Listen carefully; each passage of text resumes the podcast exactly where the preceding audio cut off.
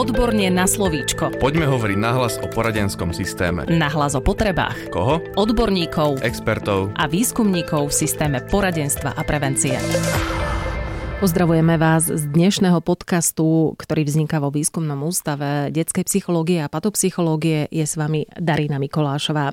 Tentokrát sa budeme rozprávať o možnostiach využívania kruhov vo výchovno-vzdelávacom procese. Dozvieme sa, ako môže byť tento nástroj pre žiakov, ako i odborných a pedagogických zamestnancov na škole obohacujúci. A našej hostky sa spýtame aj na rizika spojené s rozhodovaním začať praktizovať kruhy v triedach či plošne na škole. Spomínam hostku, tá je už v štúdiu, je to pani Eva Kúdelová, ktorá je povolaním učiteľka na základnej škole. Vo svojej každodennej praxi sa špecializuje na dlhodobú prácu s triednym kolektívom a už niekoľko rokov sa intenzívne venuje facilitatívno-reflektívnemu skupinovému učeniu v rámci vyučovania matematiky, prípravy a realizácie sústredení a medzigeneračného učenia. Ako by ste, pani Kúdelová, charakterizovali hlavné prínosy využívania či už ranných kruhov, alebo kruhov vo všeobecnosti pre žiaka, pre triedu alebo pre školu? V rámci kruhov sa učíme vlastne komunikovať svoje pocity a potreby. Napríklad konkrétne v rámci iba, keby sa zamerám iba na ranné kruhy, lebo kruhov robíme viacej druhov.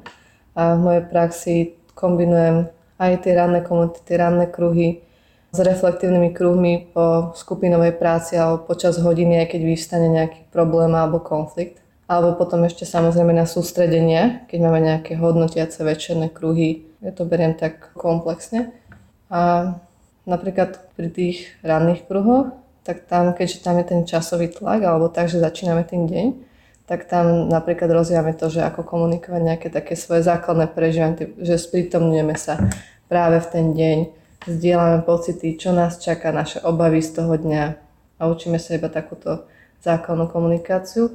A nebolo by to možné napríklad bez tých kruhov v rámci bežných hodín, kde nás ten čas tak netlačí. A počas takýchto kruhov napríklad tie deti učím komunikovať tie pocity, že také tie základy nenásilnej komunikácie. Používam napríklad tie kartičky a tak, že sa učíme vôbec, že čo tie pocity znamenajú, lebo deti väčšinou poznajú, že štyri pocity a keď som na toto narazila v praxi, tak sme potom vlastne robili cvičenie napríklad v rámci etiky, že som si to mohla dovoliť, alebo niekedy aj v rámci matematiky, keď som nemala s tou triedou bežne hodinu, ale vedela som, že chcem s nimi robiť reflektívne kruhy a narazila som presne na to, že nie sme schopní komunikovať a počúvať sa.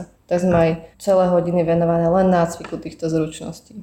Že som používala väčšinou z etickej výchovy, z metodiky nejaké cvičenia úplne základné. Na to počúvanie 3 minútky, vymeníme sa a podobne. A potom sme to vlastne mohli aplikovať. V tých ranných kruhoch sa to veľmi rýchlo začalo ukazovať, že sme dokázali byť efektívnejší a zdieľať tie veci za tých 10 minút. Kde môžeme vidieť nejaký prienik medzi pravidelným a systematickým využívaním kruhov v triede či na škole plošne a medzi podporou a budovaním inklúzie na škole? Ja som to najviac vnímala v rámci kolektívu. Tie deti sa naučili vnímať to, že každý z nás má úplne iné prežívanie a iné potreby. A takto ja, ja som napríklad viedla svoju triedu, že každý iný všetci rovní a týmto som ich viedla celý čas, že je úplne v poriadku, že ty to máš takto a tvoj spolužiak presne naopak a že tú istú situáciu môžeme vnímať úplne rozdielne. Táto úroveň pre mňa bola taká úplne najpodstatnejšia. Akú úlohu môžu zaujať pri prvotnej implementácii kruhov alebo celkovo pri využívaní tohto nástroja odborní zamestnanci? Pre mňa sú úplne že odborní zamestnanci kľúčoví v zavádzaní takýchto kruhov na školách všeobecne.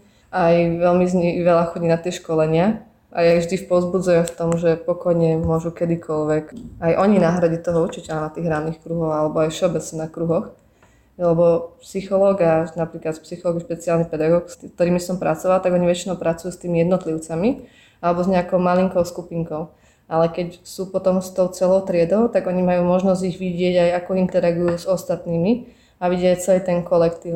A zachytia aj také deje, ktoré napríklad ten triedny si nevšimne alebo nemá energiu a čas na to riešiť tieto veci alebo vlastne tú odbornosť. A ja keď som objavila, že v 30 je niečo, na čo ja nemám vzdelanie, tak som vždy požiadala pomoc odborného zamestnanca do školy. Aj keď som na niečo prišla, tak som väčšinou išla aspoň minimálne že poradu, pokiaľ nemohol byť tam prítomný. A kolegovia, ktorí to zavadzali, tak tí využívali presne tú pomoc, že napríklad chodil s nimi ráno odborný zamestnanec a pomáhal im cvičiť tie ranné kruhy, ako ich vôbec viesť. A povedzte nám, ako používať kruhy tak, aby mali zmysel a aby mali dopad na prežívanie žiakov. A možno skúste odhadnúť aj to, či je tento dopad prípadne možno nejakým konkrétnym spôsobom merať. Určite nájsť nejakú pravidelnosť v tom. Napríklad tie kruhy, že skupinovú prácu a reflexiu na konci, my sme to mali zo začiatku veľmi často, že sme to mali 2-3 krát do týždňa, že som sa snažila využívať alebo kedykoľvek nastal nejaký problém v rámci hodiny, tak som mala potrebu to reflektovať spoločne s deťmi, sme si našli aspoň tých 10 minút na konci. Alebo niekedy aj po škole, že sme sa stretli, pokiaľ sme neboli schopní to vyriešiť v priebehu dňa, tak sme sa dohodli. A deťom na tom záležalo, oni si to začali pýtať. A viem, že niektoré školy majú ranné kruhy napríklad len pondelky, lebo deti boli pretlakované po víkende, že chceli zdieľať a napríklad piatky ako vyhodnotenie týždňa ale ja som zastanca toho, aby tie ranné kruhy sú fajn v tom, že tých 10 minút si vieme dovoliť aj na začiatku každého dňa robiť. Tak tie by som určite že robila každý deň. Potom takéto, že v rámci hodín, že tam stačí fakt, že raz do týždňa, že máme nejakú prácu, ktorá si vyžaduje potom spätnú nejakú reflexiu, že nám tam fakt niečo vyvstane, alebo že budujeme niečo, že snažíme sa deti naučiť efektívnejšie pracovať napríklad, alebo konkrétne ako riešiť konflikty, že to budeme mať fakt, že na nejakej pravidelnej báze. A my sme to aj potom merali. Môže s tým pomôcť práve aj odborný zamestnanec s tým zostavením, že my sme si takto merali klímu v triede. To bol úplne kratučký dotazník, ako sa to dieťa cíti v triede, aký má vzťah s triednym učiteľom. Dokonca my sme tam mali aj tú otázku, že ako s rodičom, ako so svojím kolektívom, že a nejakými troma slovami opísať, ako sa cíti v kolektíve potom aj ako sa cíti doma, že aj to sme porovnávali. A potom prípadne ešte, že čo by chcel povedať tomu triednemu, ale inak by si to nedovolil. Mm. A deti sa mi aj podpisovali schválne, že aj chceli. A takto sme si merali každý pol rok vo všetkých triedách na, u nás na škole. A tam bolo pekne vidieť, že ako sa mení ten vzťah aj s tou triedou a s tým učiteľom. Z toho, čo hovoríte, mám pocit, že kruhy rozvíjajú široké spektrum zručností u žiakov. Ktoré z nich by ste možno tak vyzdvihli najviac? No, jednoznačne tie komunikačné. To bolo najviac cítiť to, ako sa naučia deti navzájom počúvať a vnímať a napájať sa na seba že sú oveľa empatickejšie, lebo fakt sa naučia to, že ako každý inak vyjadruje tie pocity aj neverbálne, že minimálne v rámci toho kolektívu, že sú oveľa chápavejší a vnímavejší voči potrebám tých ostatných alebo voči ich emóciám. To bolo najviac cítiť, jednoznačne. Aj to potom fakt podporuje tú súdržnosť toho kolektíva, tú spoluprácu a keď ešte zapojíme do toho, že začneme kombinovať triedy, napríklad, že medzigeneračne, tak vznikajú krásne priateľstva a my sme nemali ani šikanu na škole v podstate, že to môžeme normálne povedať otvorene. Ako boli sme aj že menšia škola, ale tí deti sa navzájom poznali, že sme vytvárali tie zážitky spoločne. Aj, aj v rámci tých kruhov. Prejdeme na praktickú otázku. Tá sa týka disciplíny v kruhu. Ako ju udržiavať? Je to vôbec potrebné v takomto prípade? No to je jedno z hlavných rizik, tá disciplína. Chce to veľkú trpezlivosť toho učiteľa aj určite je to potrebné, lebo keď nemáme disciplínu trie, keď sa deti nepočúvajú, tak to nemá vôbec zmysel. A nesplníme žiadny z tých našich cieľov. A trvá to dlho. Len s mojou prvou triedou, tak to nám trvalo pol roka, kde už som mala chuť to sama vzdať viackrát. A ešte som mala aj podporu mentorky, a, ale napriek tomu už som toho mala dosť. A potom až keď som dokázala od toho odstúpiť v rámci dovolenky, tak tedy som si uvedomila, že vlastne problém sú moje očakávania od seba aj od tej triedy a že nie som prítomná, lebo stále myslím na nejaký cieľ, ktorý mám ja za tým a snažím sa ich do toho dotlačiť a nenechám sa viesť tou triedou. Fakt, že nie som s nimi. A začala som potom fakt po maličkých krôčikoch a vnímala som aj, aké sú ich potreby už konečne a nie tie moje. A vlastne sme to fakt cvičili veľmi pomaličky trpezlivo to počúvanie a tie pravidlá. A potom som zistila, že musím aj z začiatku ja byť trošku prísnejšia a nebať sa použiť ako aj tú moc toho učiteľa a postupne uvoľňovať a prenašať tú zodpovednosť na nich. A skúšala som to hlavne cez tie cvičenia z tej etickej výchovy, že mne to veľmi pomáhalo, alebo aj z tej nenasilnej komunikácie. Ja som človek, že ja si potrebujem všetko vyskúšať, nepamätám si veľa vecí, a mne tie metodiky rôzne, čo sú a čo sa dajú voľne nájsť na internete alebo rady iných učiteľov, mne to veľmi pomáha. Ja keď to vyskúšam striedou tak väčšinou mi to funguje síce inak možno než im, ale že stačí iba skúšať vlastne čokoľvek. Alebo presne využiť tú pomoc odborného zamestnanca tam neskutočne ako mi pomohli aj v priebehu nastavovania týchto pravidel v kruhu. Keď hovoríte o odborných zamestnancoch, ako môžu oni využívať kruhy ako nástroj vo svojej každodennej praxi? Ako som to už spomínala, že vlastne oni majú možnosť vidieť tú triedu ako celok. A pomáha tomu triednemu to tam aj zachytávať vlastne, čo sa tam deje v tej triede a pomáha mu aj nejako v rámci aj tej prevencie, ako tam nastaviť, aby tam nevznikla určitá situácia. Že majú oveľa väčšie skúsenosti a častokrát ako ten triedy a toto tam vlastne môžu priniesť. Existujú nejaké rizika, na ktoré si treba dať pozor pri tom, keď chceme zavádzať v triedach či na školách kruhy? No jednoznačne tá disciplína, že na nej treba fakt dlhodobo pracovať.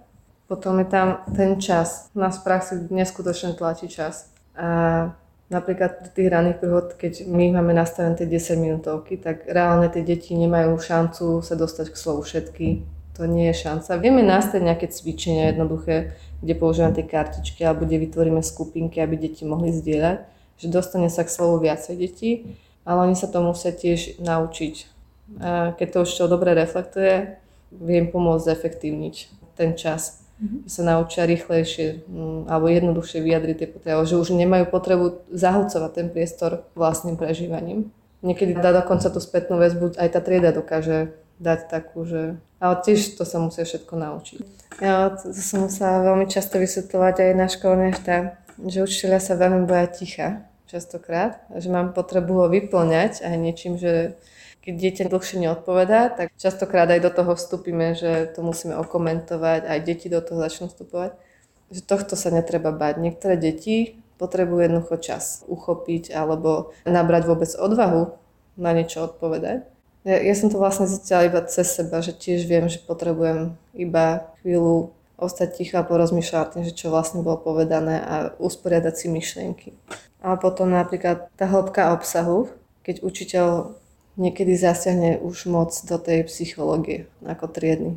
Že tak veľmi chceme tomu dieťaťu pomôcť, že keď sa otvorí nejaká ťažká téma, tak chceme ho chrániť a chceme viacej toho zistiť a podobne. A to je veľmi nebezpečné, že vtedy je potrebné tú tému nejako citlivo uzatvoriť a požiadať vlastne o pomoc toho odborného zamestnanca. Ako je možné tento nástroj zapracovať do výchovno-vzdelávacieho procesu ako pevnú súčasť harmonogramu? Napríklad konkrétne ranné kruhy sme teraz zaviedli aj na ďalšej škole, kde som začala učiť a nebolo to také náročné. Náročnejšie to bolo presediť u tých učiteľov, lebo to zobrali ako 10 minút najvyššie, ale oni to dostávajú ako náhradné voľno, že sa im to ráta.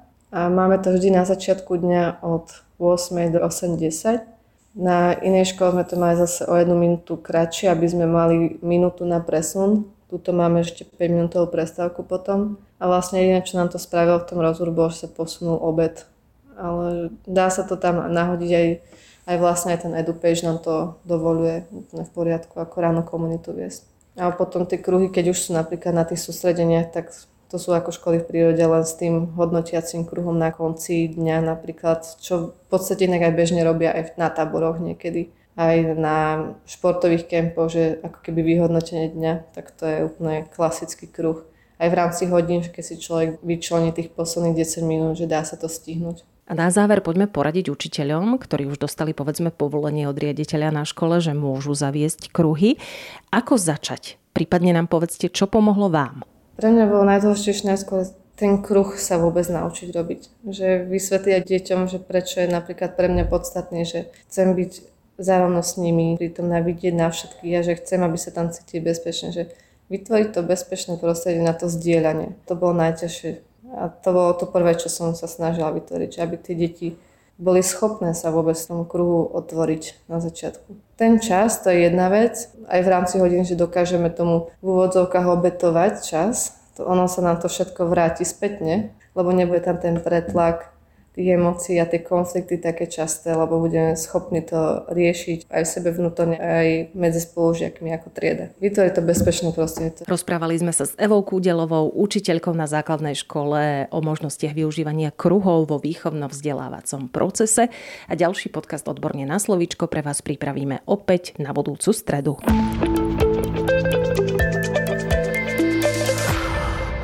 Podcast Odborne na slovíčko sa realizuje vďaka podpore z Európskeho sociálneho fondu a Európskeho fondu regionálneho rozvoja v rámci operačného programu Ľudské zdroje. Odborne na slovíčko.